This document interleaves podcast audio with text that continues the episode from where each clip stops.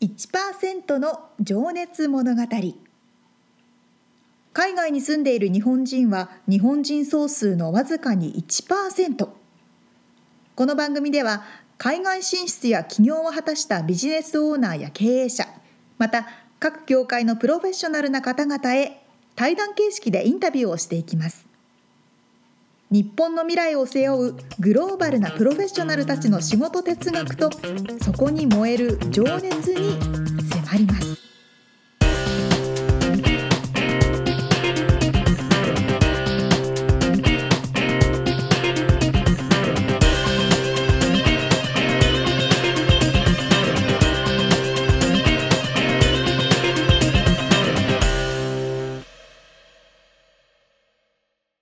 こんにちは。こんにちは。 1% の情熱物語115回目でございます。はい、一応言っときますね。例によって遠隔ズームで収録なんですけど、はい、5月28日2020年。はい、未だにコロナの真っ只中でございます。はい。ペチさん、なんか新しいこと。うん。そう、ウェビナーってやらせてもらったんですよ。最近みんなね、ズームでなんかセミナーやったりとかね、流行ってますね。そう、よく聞きますよ。そう、僕も実はね、タッチベースさんっていう海外進出とか、北米中心ですけどね、その辺のコミュニティっていうかね、サイト運営していらっしゃる方がいて、一緒に仕事したりしてるんですけど、その野村さんという方がいてですね、の、主催で、僕はちょっとスピーカーとして、一緒にこう乗っからしてもらったって感じなんですけどね。面白い。一応内容がね、タイトル言うと、私たちが完全リモートで顧客との信頼関係構築のために行っていること。はいはいはいはい。っていうウェビナーで、リモートでの関係構築ってどうやるのみたいな話ですね。実際にやってるって知らなかったです、みちさんが。ウェビナー。あんまりね、大々的に宣伝してないんで、そのコミュニティの Facebook で出しただけで。またでもね、やると思うんで、また今度教えますよ。ぜひぜひ。どうでした、実際に。いや、面白かったですよ。日本のからの参加もあったし、こっちのアメリカの方の参加もあって。何を話したんだっけな。参加者の方からってどんな質問というかフィードバックだったんですか？いやー、なんつうんだろうな、リモートだからこそ、いや普通にね、営業とかだったら会って話をしてとかっていうのはできるんですけど、確かにリモートだからこそ気をつけることって何ですかみたいな。なるほどね。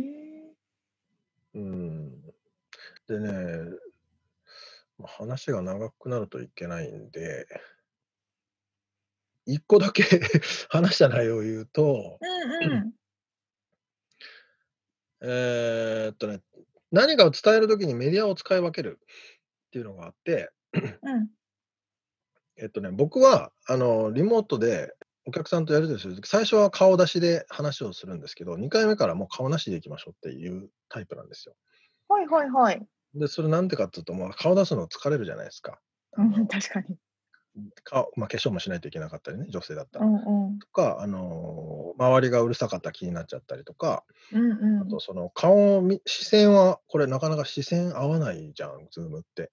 カメラを見るとさ、向こうの顔が見えなくてさ、向こうの顔を見てるとさ、視線がずれててさ。ありますね。で、なんか話しかけてもちょっとやっぱ遅延があるから、反応が遅れてきて、なんか今面白いこと言ったのに笑ってねえなとかさ、なんか笑ってくれたみたいな、後でこうなんかそういうのに疲れちゃうから、顔見てるとね、余計に。でプラス前にも話したことがあるんですけど、ビジュアルを見てると脳みそでそのビジュアルの処理をするために脳の CPU を 60% ぐらい取られると。脳の活動をね。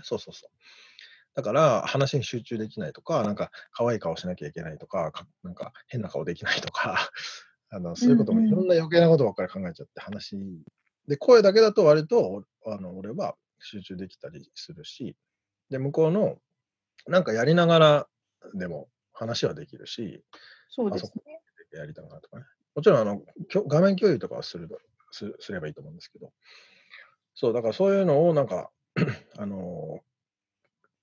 もう考えつつ、あとそのメディア、何かものを伝えるときに使うメディアって4種類あって大きく分けると、うんうん、テキスト、2写真、3音声、4動画、うんうん、でテキストは手軽だし早いし、メッセージとかチャットとかで使えて、まあ、いつでも向こうが読める、メールもそうだし向こうの都合で読めるから、で向こうの時間あるときに返してくれればいいっていうその使い方で、2番目が写真で、それはテキストより情報が多い。で、3番目は音声で、それも写真よりももっと、メールでのやり取りってたまに喧嘩っぽくなっちゃったりするじゃない。あ、この人怒ってるのかなとかさ、ありますあります、伝わりきれなくてね。でそういう時は俺はわざと音声で説明を取って、その音声を送るのね、音声ファイルを。頭いい、それ。そちらは早いし、いちいち気使ってこう書いても全然伝わってねえじゃんとか、なんか向こうの人めっちゃ怒ってんなと思ってたけど、電話して話してみたら全然怒ってなかったとかね。ありますね。あるよね。そういうのを一応避けるために、その音声でそういう煩わしいとか、なんかめんどくさいとか、回りくどい言い方をしなきゃいけないようなことはもう声で話す。で声だとそういう感情も乗っかるんですよね。うんうんうん。で動画はもっとそれより情報量が多くて、だけどさっき言ったみたいにそのビジュアルも使って、耳も使ってってなると、向こうの時間を取っちゃうっていうパターンもあるんです。確かに動画をずっと見なきゃいけないとかね。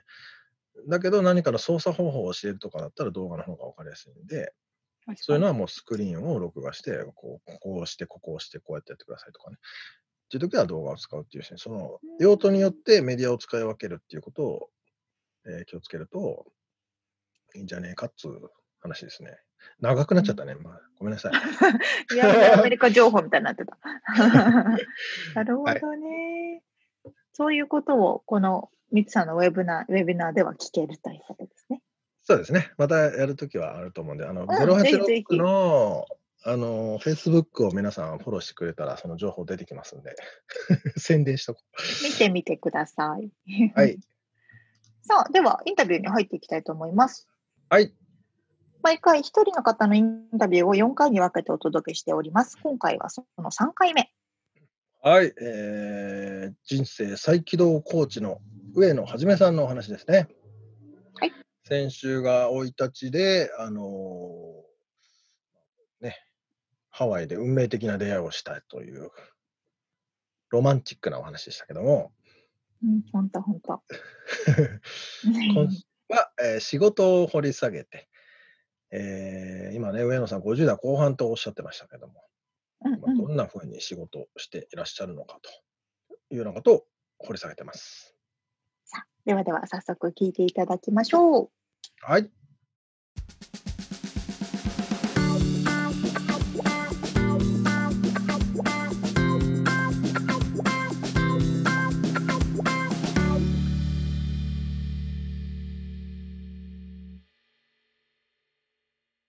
はい、じゃあ、前回までが、ハワイに行って、編集長というか、まあ、社長さんか。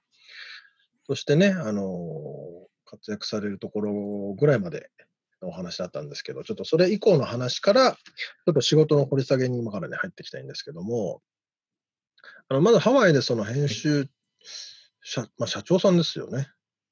兼編集長みたいな感じなのかな。はい、そうですね。2001年にその2つ目の会社なんですけど、はいはいはい、その最初の会社で、まあ、自分が手作業で立ち上げたサイトをはいはい、アロハストリートさんがこう見てくださってたんですね。でアロハストリートさんはまだ立ち上がってなくて、はいはい、でこれからやろうと思っていろいろ皆さんですごく戦々恐々っていうか、なんかいろいろ競合を調べたりとかしてるときに、先に僕がその手作業で作ったサイトがドカンと出たので、なんだこれはという、これ今俺たちやろうとしてることじゃんみたいなそう内容をすごくなんか評価してくださったみたいで、これ誰が言ってるのか。ちなみにね、ちょっとごめんなさい、日本の方聞いてるっては、はい、知ってる方はいるかもしれないですけど、アロハストリートっていうのは、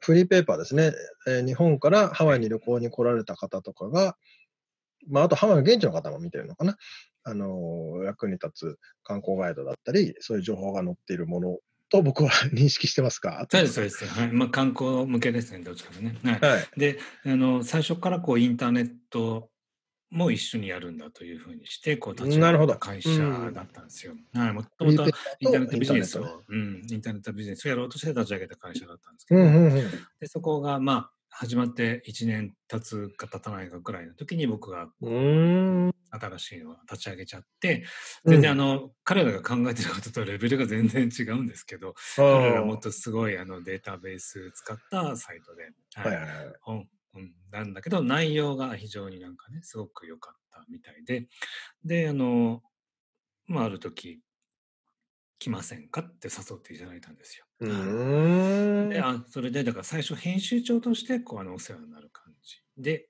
なるほど、はい、いわゆる引き抜かれたってことですよね。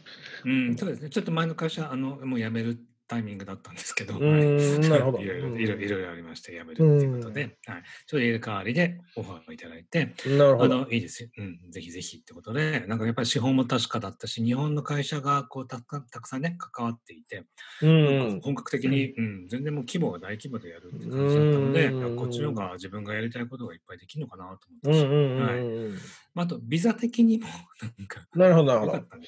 そうですよね。そこは気になってたところなんで、最初学生ビザでしたね。で、H1 に変えたんだけど、でも H も期限があるじゃないですか。就労ビザもね。だけど、日本の会社なんで、今度 E ビザっていうまた違うビザでなれるっていうのも少しエグゼクティブですよね。そのマネージャークラスの人が取るビザですね。そうですね。で、行った瞬間に結構テロ事件が起きちゃって、9/11、2001年ね。で、ちょっと経営を交代しましょうっていう話になりまして、で私が社長をなんか突然仰せつかってですね。あの時も旅行業界は結構打撃でしたよね。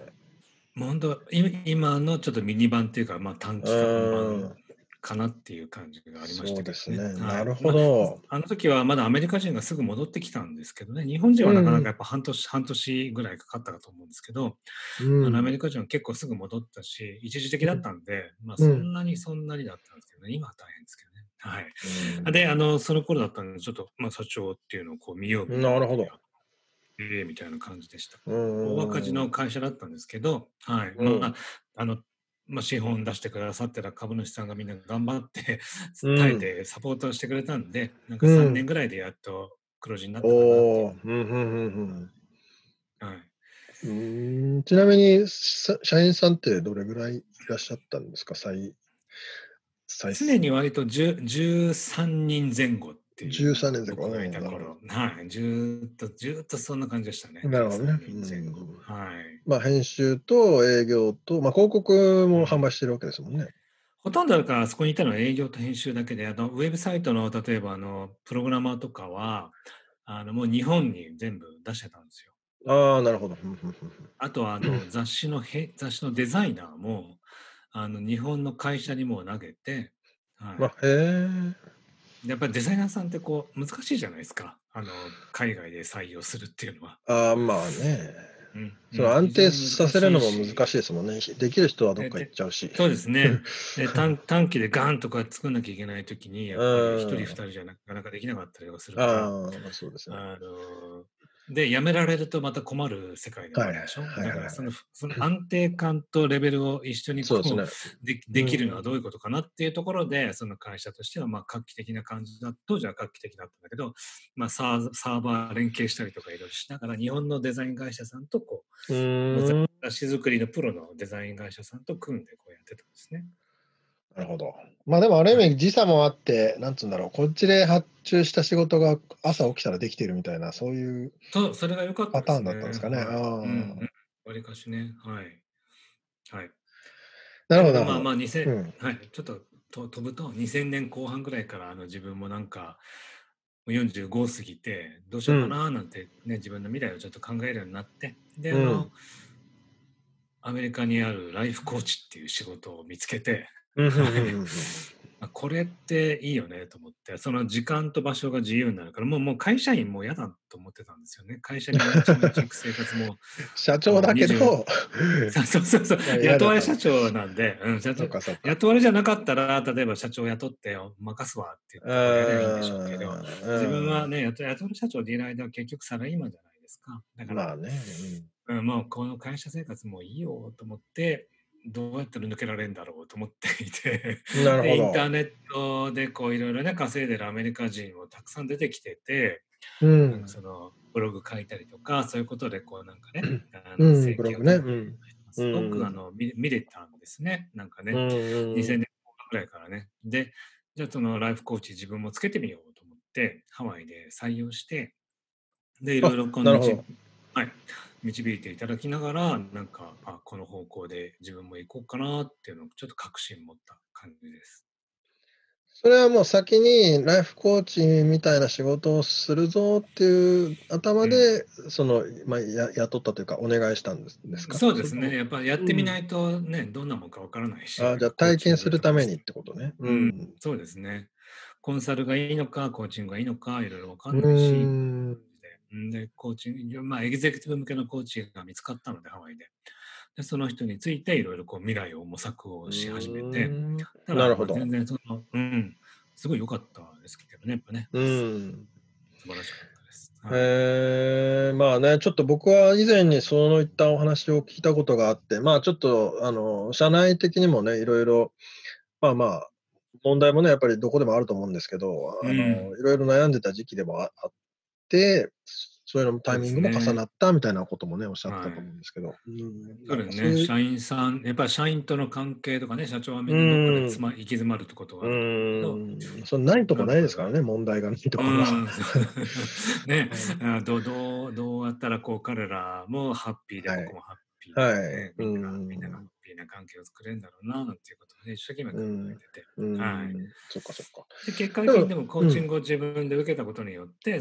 ん、それをこう社員にも返すことができた感じがするので、だから社員の成長にこう自分が役立てるような形を取ればいいんだなっていうことに気づいて、なるほど、社員関係も良くなったと思いますけどね。うん、はい、うん、その時にそのライフコーチじゃなくてそのなんだろうライターになろうとかフリーランスで、ね、こう編集やるみたいなそういう現実的なことは考えなかったんですか、うん、現実的というか今までやってらっしゃることライターっていうのは考えました多少なるほどコラムライターみたいなね、うん、はいはいはい、なんかでももうなんていうのかな、署名のない自分の名前のつかないライティングをしようとは思わなかったですけど、あだから自分の名前でちゃんと書くならばね、でそれだからその、うん、なんていうんですかね、コラムライターとかエッセイストとか、はいはいはいはい、そういう感じでこう出ていくのは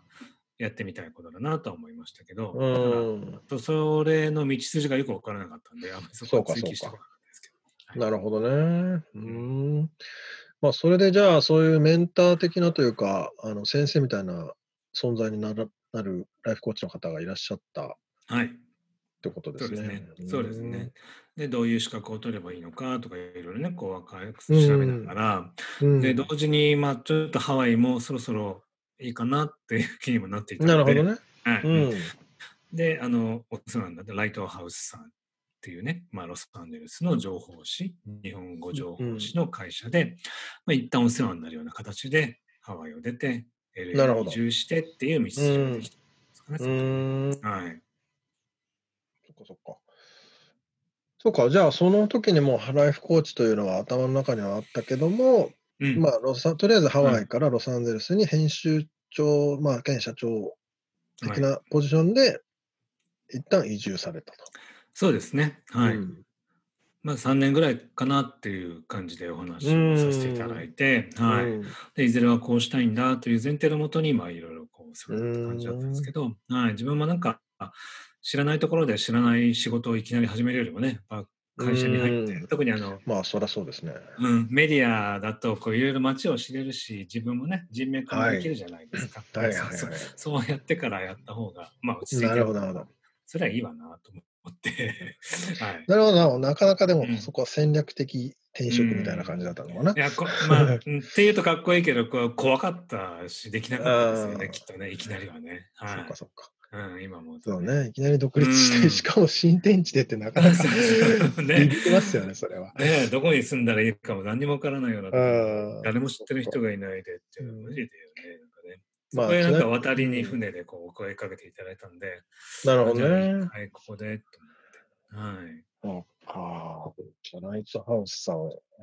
ね、これ皆さん、聞いてる方はもしかしたら知らないかもしれないけど、ロサンゼルスでは本当に知らない人はいないもうフリーペーパーで、そこも、社員さんもたくさんいらっしゃるこの社長さんとして、じゃあ何年でしたっけ？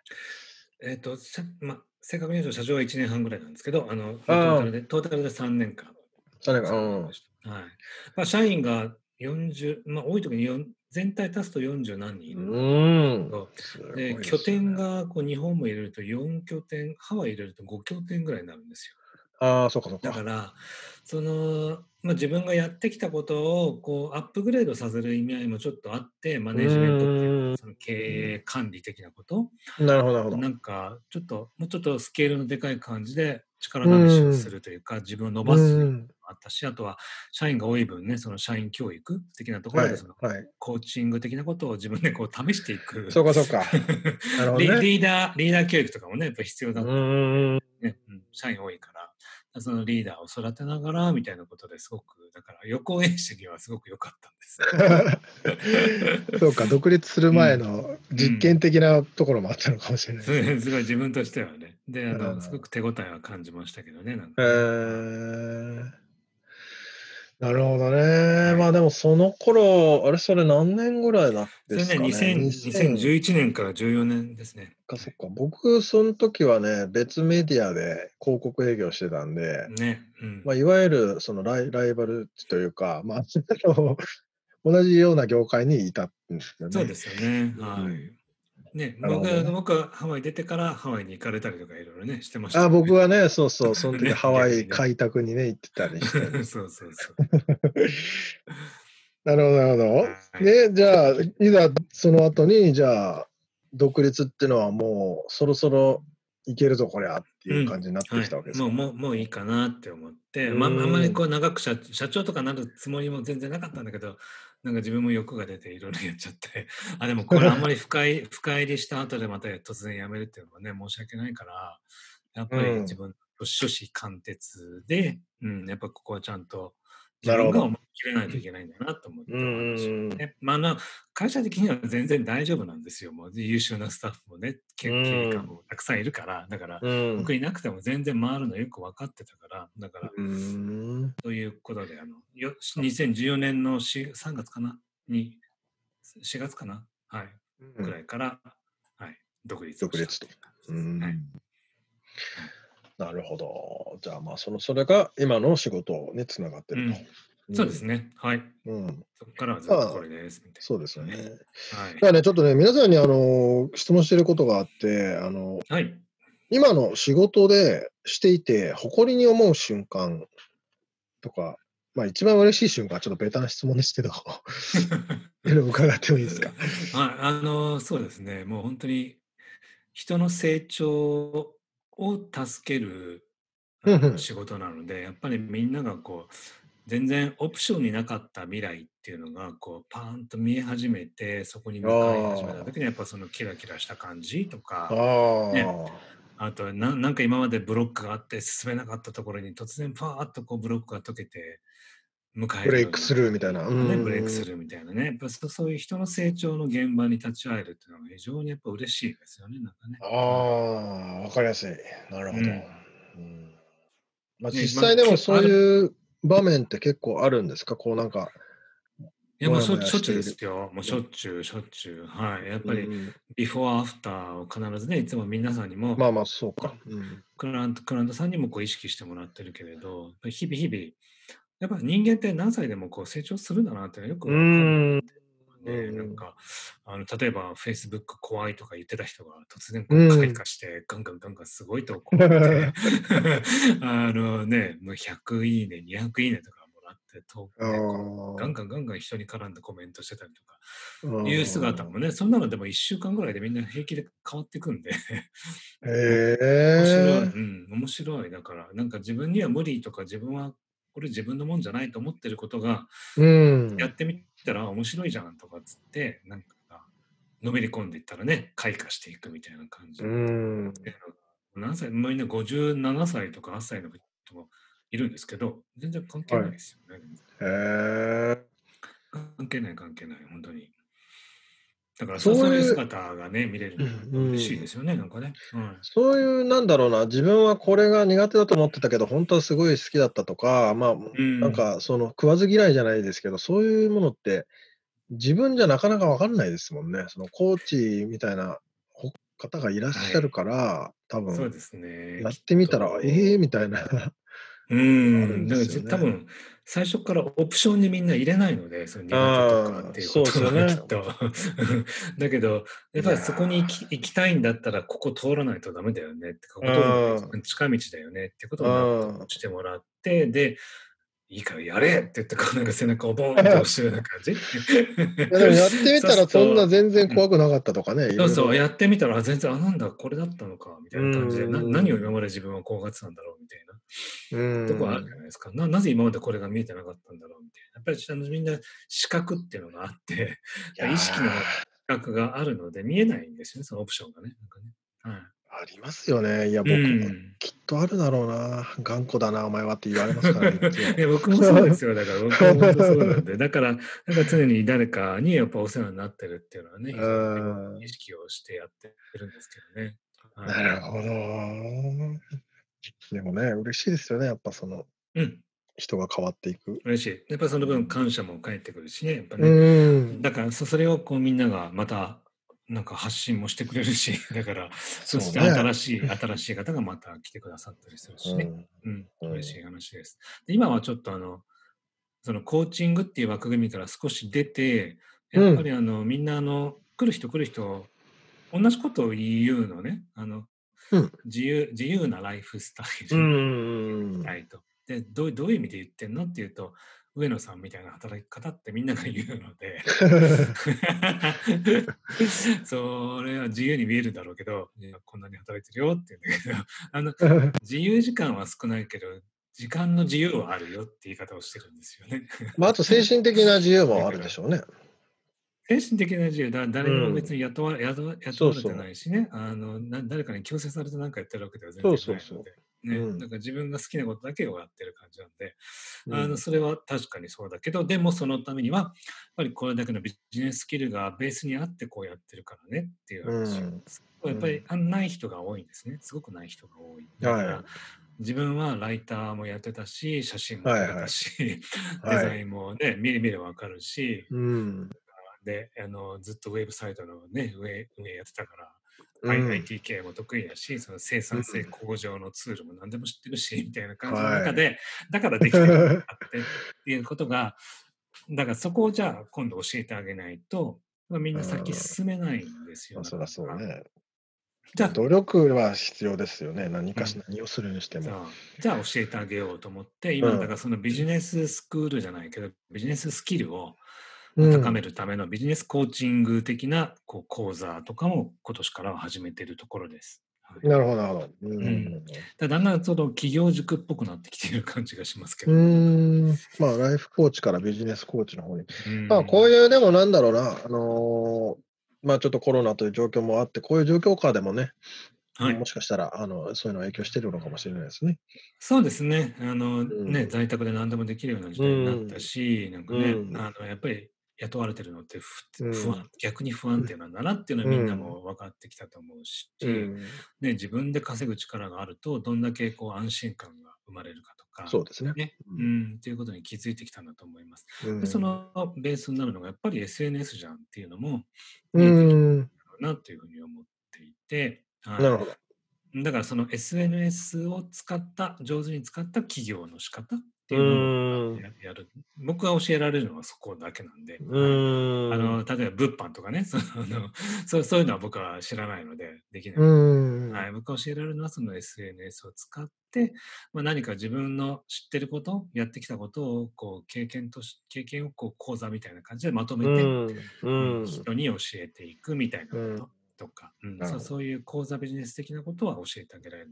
かなと思って、はい、そこの、まあ、塾を始めてるところですね、今ね。ちょっとウェブサイトのリンクもね貼っとくんで、皆さんちょっとチェックしてみて、メールマガもね、毎日かな、面白いのが届くんで、ほぼ毎日登録してみてます。はい。じゃあちょっとね、あと皆さんにしてる質問で、あなたにとっての仕事哲学って何ですかっていうのがあって。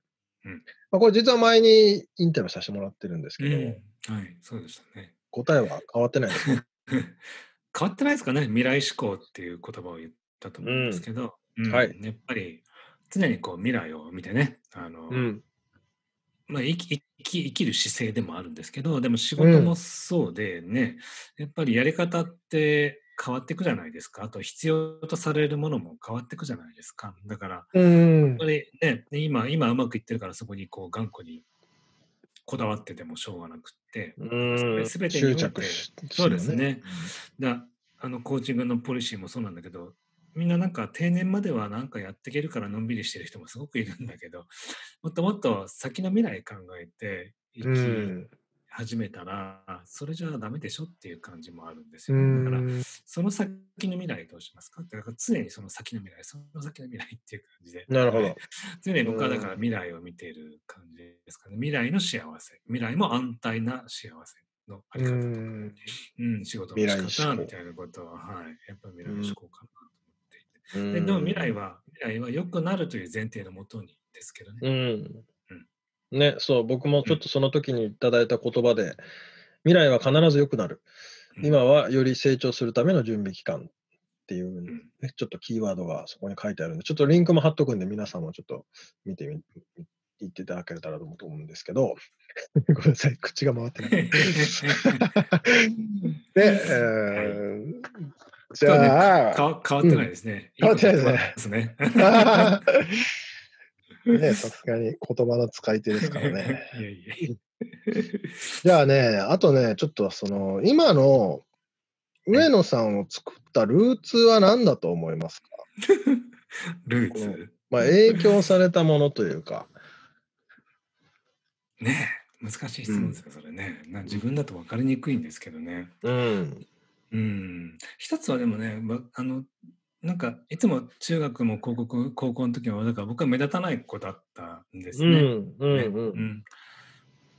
だからいつもスター選手みたいなのがこう周りにもいたしね、だからなんか憧れがあって、憧れてるのにでもその憧れを言えない悔しさっていうか、そのなんかちょっと劣等感もあって、その劣等感をなんか持ってる自分が嫌だから。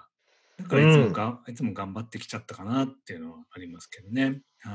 で、さっき大学時代暗かったんですって言ったんだけど、それを救ってくれたのが僕の仕事なんですね。なんか働き始めたら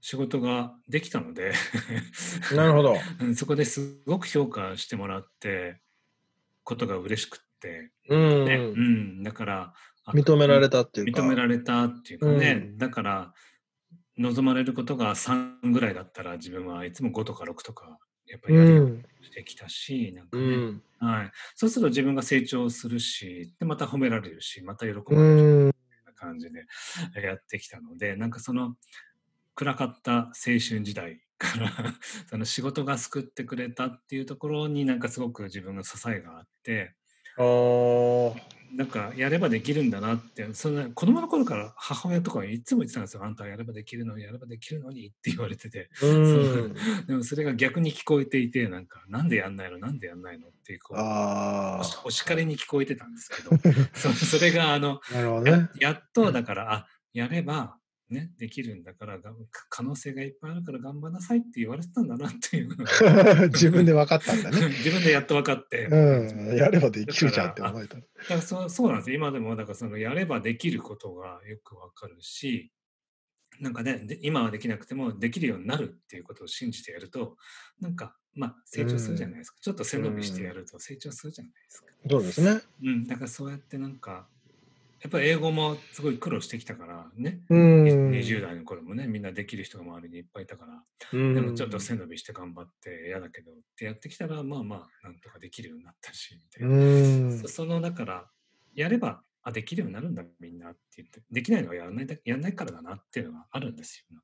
なるほど、だからその中から希望感みたいなのを捨てないようにしていて、最初やった時にね、絶望する時もありますけど、挫折感、ね、いっぱいになる時もありますけど、なんか、うん、ちょっとトライしてればすぐできるようになるしみたいな思えばまたね、挑戦できるじゃないですか。じゃあそのずっと抱えてた、まあ、コンプレックスというか劣等感みたいなのが、そのインターンの時ですか、その仕事を始めて。いや、もう学生考えてすぐの時ですね。だから就職してから23歳、就職した瞬間にこうすぐに認めてもらえたので、そこでもう爆発というか、まあ、成功体験というか、まあ、そこめちゃくちゃ嬉しかったんでしょうね。うん、成功体験がすごく自分を変えてくれたような気がします。なんか、なるほど。いや、なんか改めて聞くと上野さんが暗かったって想像できないですけどね暗かった、そうですね、なんか人が怖かったとか、なんかそうです、いろいろそういうことかな、なんかね。ああ、そうなんですね。うん、うん、誰でもだからそういうことってきっとあるのかなと思ってね。まあね、だから性格ってこう決めちゃいけないのかなってのも思うんですよ、コーチとしてはね。だからみんなそういうふうに決めつけて言うけど、いや、そうでもないよみたいな。そうね。まあでもそれがいわゆるだから人生再起動っていうか、その時も上野さんは人生を再起動されたのかもしれないですよね。そうかもしれないですね。はい。そうだね。で、まあいろいろ天気もね、あるじゃないですか。ハワイ行ったらまた変わるしね。そうですよね。行ったらまた違う人生が始まるし、っていう感じ。面白いね。じゃあね、ちょっともう一個だけ質問なんですけど、今のあなたを引っ張ってるモチベーションって何ですか何だと思いますかなんだろうね。同じ通じちゃうかもしれないけど、やると成果が出るからな、みたいな感じで。ああ、それじゃあ成長みたいなゲーム感覚ですかね。なんかね。なんかロールプレイングでほら、ステージ上げていくじゃないですか。はいはいはい。クリアして、クリアするとまた次の強敵が出てくるし。じゃあそれを勝つために武器を揃えてみたいなこと。そんな感覚。どこまでいけんだろうなとかっていうのもあるし。はい。まあでも体力的に。どっかでちゃんとその仕組み作りを体力的にはだからやればやるほど忙しくなるからね。だからやればやるほど忙しくならないやり方を今構築しようと思って、仕組み作りでそういうことね。そうですね。だから今のモチベーションはその仕組み作りのところですかね。なるほどなるほど。仕組み作りをしながら売り上げを2倍3倍4倍上げていくにはどうしたらいいのかなって。で、自分がスルっと抜けてってそうそうそう、ちょっとね、人の監督をしてればいいような状態に早くなる、次のステージにね。そうですね、そこが今のモチベーションですかね。なるほどなるほど。まあちょっと今ね、オフレコであれですけど、今すごく忙しくされてらっしゃるってことで、このまあね、儲かってるっていうふうにおっしゃってたんで、羨ましいなと思いますけどまあ努力もしてらっしゃるわけですよねこれね。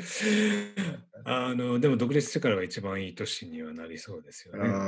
素晴らしい。おかげさまで逆境に強いビジネス、まあ、これは興味ある方いると思うんで、みんなチェックしてもらって、はい、じゃあちょっと次のセクションに移りたいと思うんですが、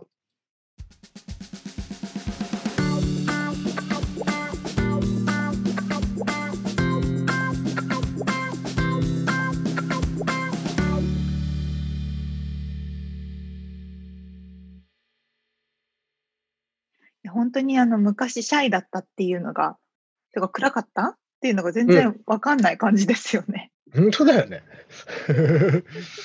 でもね、まあ本人はコンプレックスとしうて、ん。それを抱えてた、何かを抱えてたんだよね。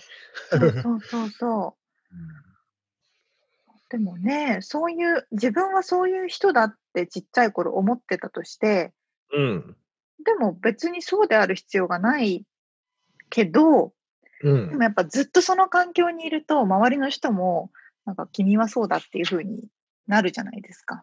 ああ、そなんういかう意味で、うん。らしくないとか似合わないとか、そういうふうにそうそう見らそうれちゃそうっう。てこと？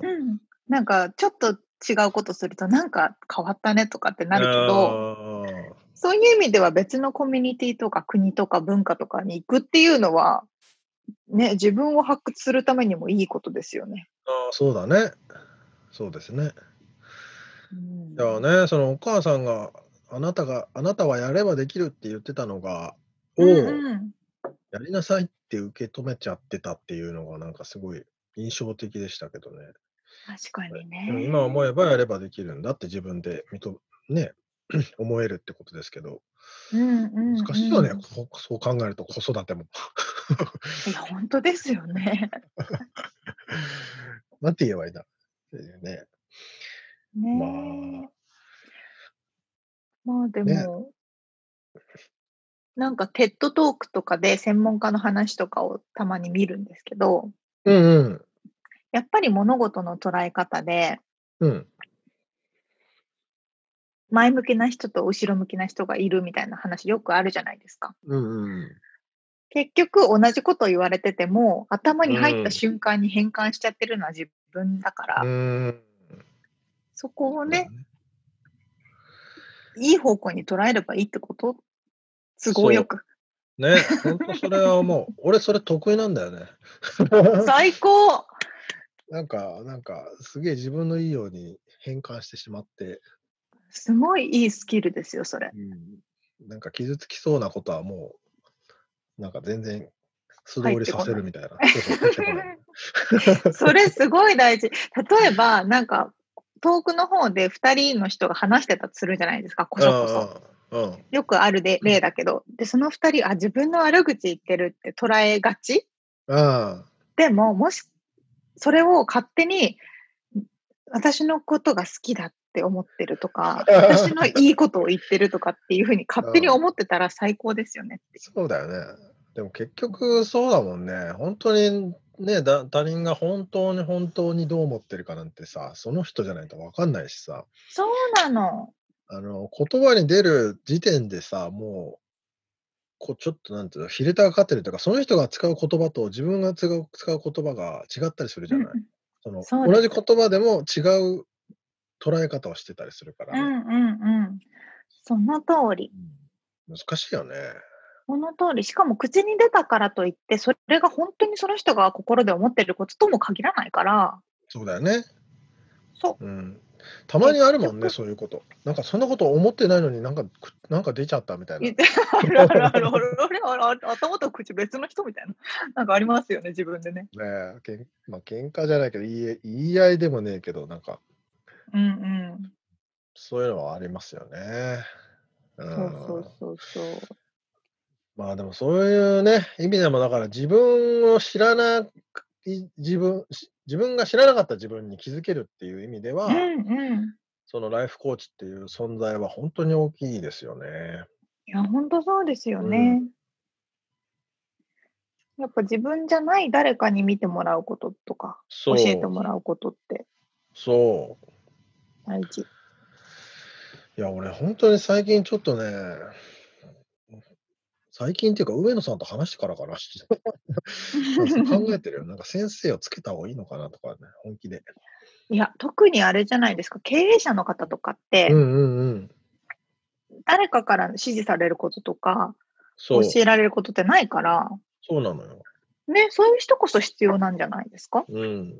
ね。うん。いやー、じゃあ、沙織先生にコーチになってもらおうかな。何の わかんないけど。なんかね、でも、沙織ちゃんはいましたか、そういうメンターは。私はメンターはいないですけど、うん。よくスクールカウンセラーの人にカウンセリングをしてもらってました。中学校とか高校とか大学もそうかな。それは何？恋愛相談とかするの？まあ思春期だからそういうのもあるけど、うん、特に思春期ってホルモンの関係で心のアップサイダウンが大きいんじゃないですか。うん、だからそういうのを話して聞いてもらうだけで専門家の人がきれいに自分の頭を整理してくれるんですよ。あ、それはこういうことじゃないのって言ってくれるってこと。そう、うん、ただただちょっと睡眠不足なんじゃないのっていう簡単な結論だったりとか。なるほどね。なんかはたまたま考え方をこういうふうに変えた方がもっといいかもねっていう話だったりとか、ね、まあ、そういうカウンセリングってなかなか日本だとなんかなんだろう、精神病とかそういう話になっちゃうけど、そうじゃなくてもっと簡単に気軽に捉えていいのかなって思いますけどね。そうだよね。でもそういう人が、ね、学校にいたんだね。なんか、うん、そんな人いたのかな、俺学校に。いたんじゃない？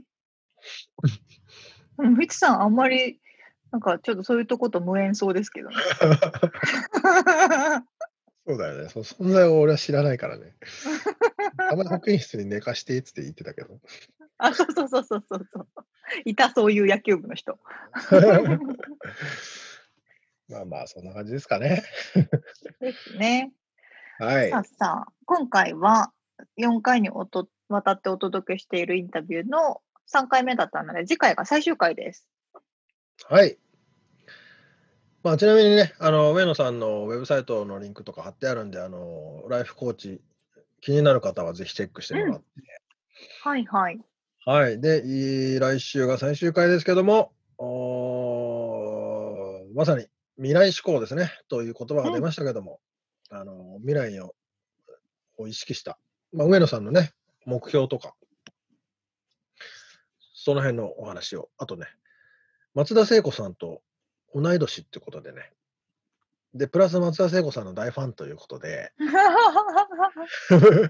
松田聖子さんの歌の中で一番好きな歌を聴いてます。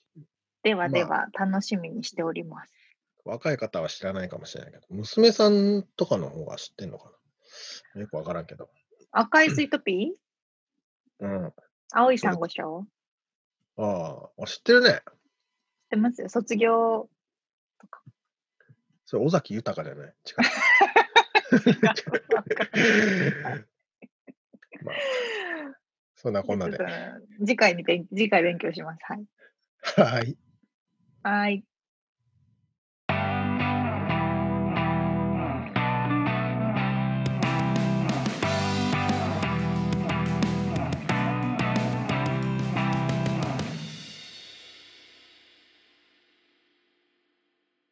リアルアメリカ情報よ。このコーナーではロサンゼルスから最新のビジネス生活情報をお届けしていきます。はい。今回はねちょっとね重たい内容になります。うん、内容はねリアリティショーの自殺。おー、ありましたね。これ今見ました？みつさん、ニュース収録しているのは5月28日、2020年ですけど、ニュースを見たという、まあ、なんか見ましたね。うん、うん、うん。そう、みつさん、そもそもテラスハウスとかって知ってます？いや、知ってるだけで見たことないですよ。見たことない？うん。そうか。私ね、すっごい結構ね、リアリティショー好きで、うん、日本のやつの、もうアメリカのやつも結構見てるんですよ。なんかね、そんな話一回したよね。なんかそう。日本のやつはすごいなんかあまりリアクションが少なくて、なんだろう、本当に日常じゃんみたいな話をしたような気がするけど、うん。まさにテラスハウスの話もその時したと思うんですけど、うん、私の周りの同僚とかもみんな見てて、うん、テラスハウスちょうど私たちも私もね、ちょうど最新版を見てたとこだったんですよ。うん、で、今回、その5月の23日か、だから本当5日前くらいに、そのテラスハウスに出演している木村花さんという方が、まあ、自殺をされちゃったんですけどね。うん、でちょうどコロナウイルスでテラスハウスの撮影が一旦ストップされてて、うん、今はその共同生活っていうところからは共同生活を捉えるリアリティショーなんですけど、うん、そこから自宅に戻って家でみんなそれぞれ生活してるとこだったって感じなんですよ。それを流してたの？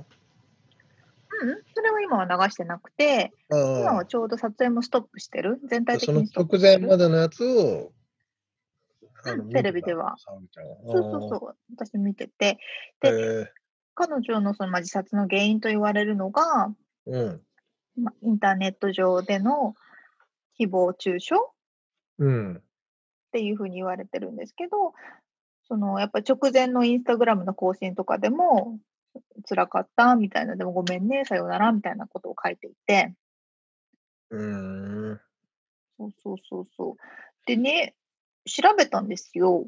うん、そしたら日本だけじゃなくて世界中でもうね、40人近くがリアリティショー関連で自殺してるんですって。ああ、なんかそれはなんか聞いたな。聞いたことあります？多いんだよね、リアリティショーで。そうなんですよ、うん、で例えばイギリスのリアリティショーラブアイランドっていう無人島で恋愛をするみたいなバラエティがあるんですけど、うんうん、そこで32歳の女性と26歳の男性が自殺しました。で今年の2月にもう1人計3人も自殺してる。それは、その番組の中でじゃなくて終わってからってこと？終わってから。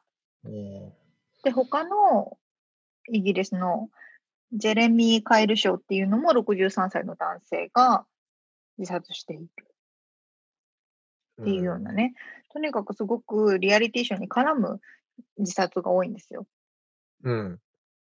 で、ミキさんって全くリアリティショーって見たことないんですか？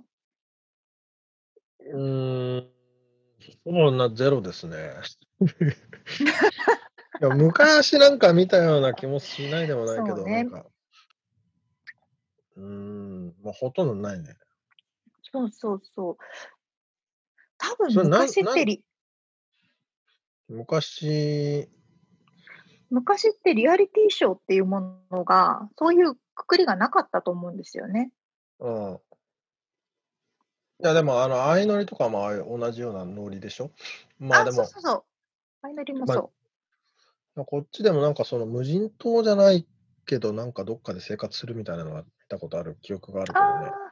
そっかそういうのは、まあ、ちょっとドキュメンタリーに近いような。そういう系はあったけど、特にここ近年はリアリティショーブームになっていて、うん、で世界的になっていて、でこう一応台本がない中でゲームとかそういう仕組みみたいなのを番組が作ってリアルな人間たちに勝手に行動してもらうっていうのを見るっていう感じなんですけど、うん、確かにすっごい人間味があって面白いんですよ。台本がない代わりにみんなそれぞれ生活していく中での苦悩がにじみ出て喧嘩しちゃうとか、それはだから、見られてるけどのも含めつつなんか自分を出してみたいな、そういうなんか葛藤みたいなのもあるのかね。いろいろあると思いますよ。あとリアリティショー大体長いから撮影期間が、ずっとテレビの人を装うっていうのは難しいと思うし。ああ、そうね。ずっと、そうか、建前でやってられないとか、どっかで素が出てくるってことね。そう素が出ちゃうんですよ。で、結構過酷な環境に置かれることが多くて、で、そのテラスハウスとかは共同生活をずっと続ける。で、相乗りとかは、まあ過酷っていうか、それは過酷じゃないけど、他の人と共同生活をするっていう普段と違うこと。そうか。で、相乗りとかはバスでアフリカとかアジアとかに行く。バスというか、まあ、ちっちゃいバスでね。とか、あと無人島で生活するとか。そういう中で自分の本音が出るので、で、他のテレビ番組とかって、まあ、大体綺麗になんだろう、悪いシーンってカットしてるものが多いと思うんですけど、あ、はいはい、出演者同士が喧嘩したとかって見せないと思うんですけど、リアリティショーってあえてそこを見せて人間味を出すことで視聴者のなんでしょう、興味を沸かせる。はいはい、そもそもその今回の事件はなんかあったの、その責められるような。一応番組の中でその喧嘩をしてしまって、その喧嘩をした、怒りすぎておかしいんじゃないかっていうふうに言われて責められたけど、でもその前から本当にずっと他の出演者も誹謗中傷にめちゃくちゃ悩んでるんですよ、みんな。ちょっと喧嘩したこととか、それおかしいとか、その言動がおかしいとかで、それスタジオメンバーもすごい強く言うから、それにみんな乗っかって、まあ、言いたい放題みたいな。だからそうなると今までのこうテレビ番組と違ってこう新しい問題だなっていうのは感じますね。なん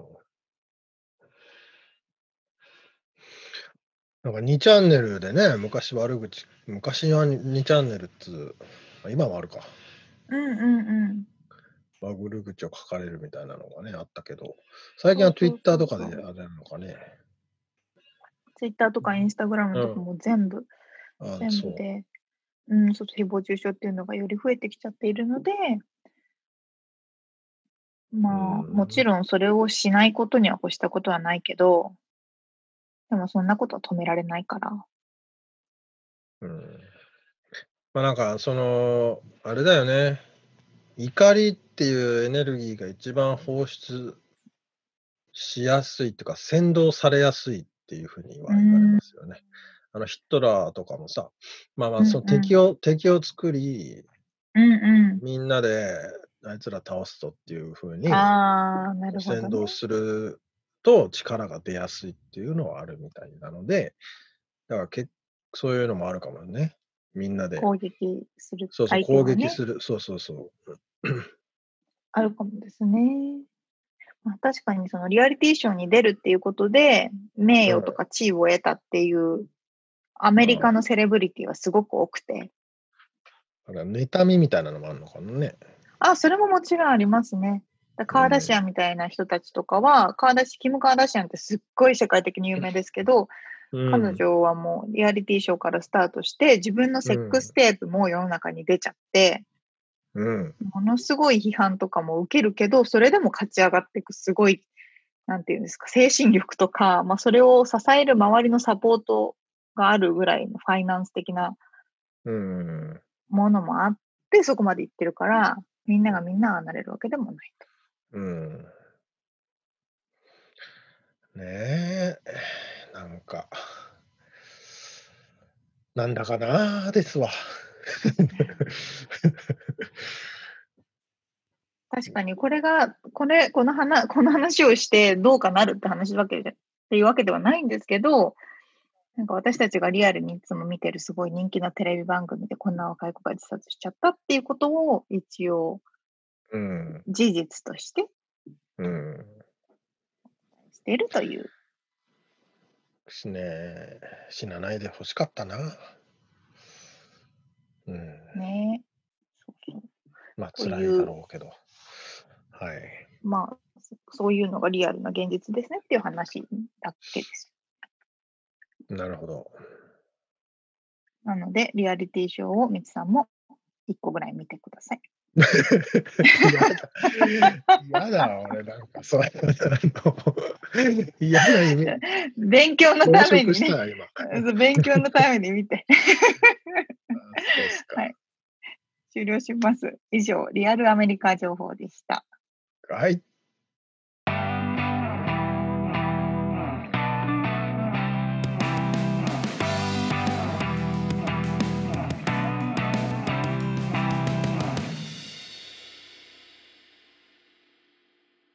締めのコーナー、質問。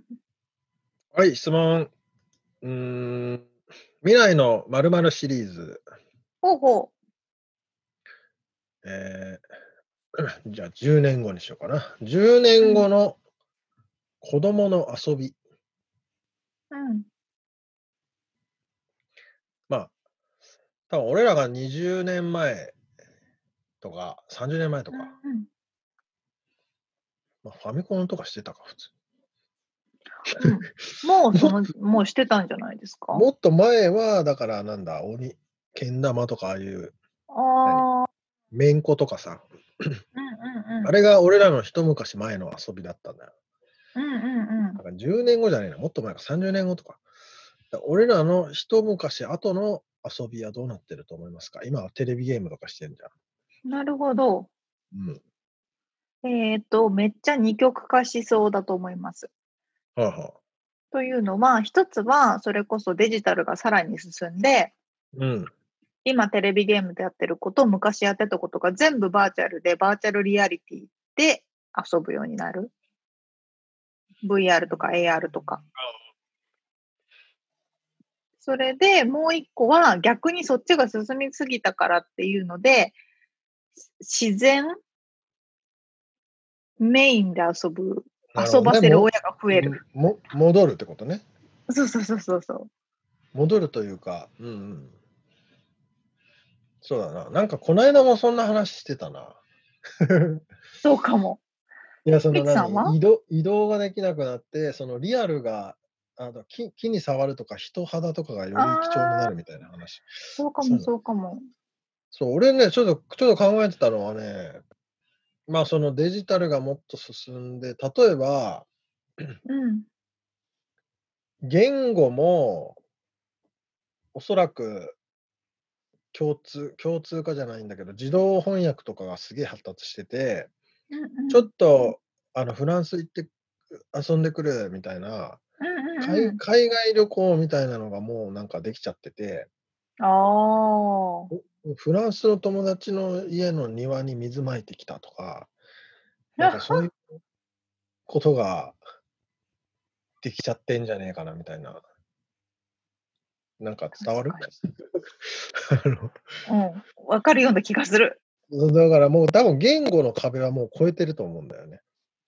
ああ、それは結構近いんじゃないですか、もう。うん、で、子供同士だからさ、余計になんかさ、こうコミュニケーションもスムーズでさ。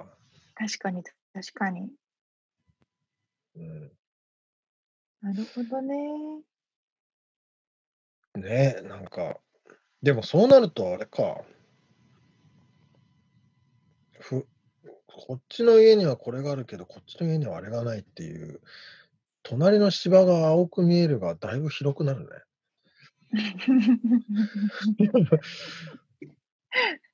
何、あの家にはロバいるけどうちにはいないんだけど欲しいみたいな。そうそうそうとかとか。確かにそれはあるかも、うん、ねえ、あの子の家にはこんな動物がいるんだけどなんでうちにはいないのみたいな。ありそう、うん、まあとりあえず国境はなくなりますよね、いろんな意味で。オンライン上のリアルに、リアルにはなくならないけど。ああ、そうだよね。うん。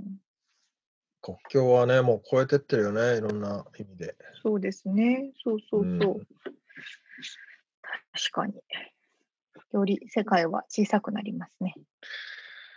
はい、だからそうね、未来の子供はフランスに友達がいたりするんじゃないかっていう話でした。おお、そしてそのうち火星みたいなね。ああ、そうね。あ、そうか、宇宙旅行もできちゃってんのかな、それ。そうだそうですよ。ちょっと土星の輪っかで遊んでくるみたいな。楽しい。まだ生きてるかな、俺ら。微妙なラインですね、そこね。私たちの世代は微妙なラインですね。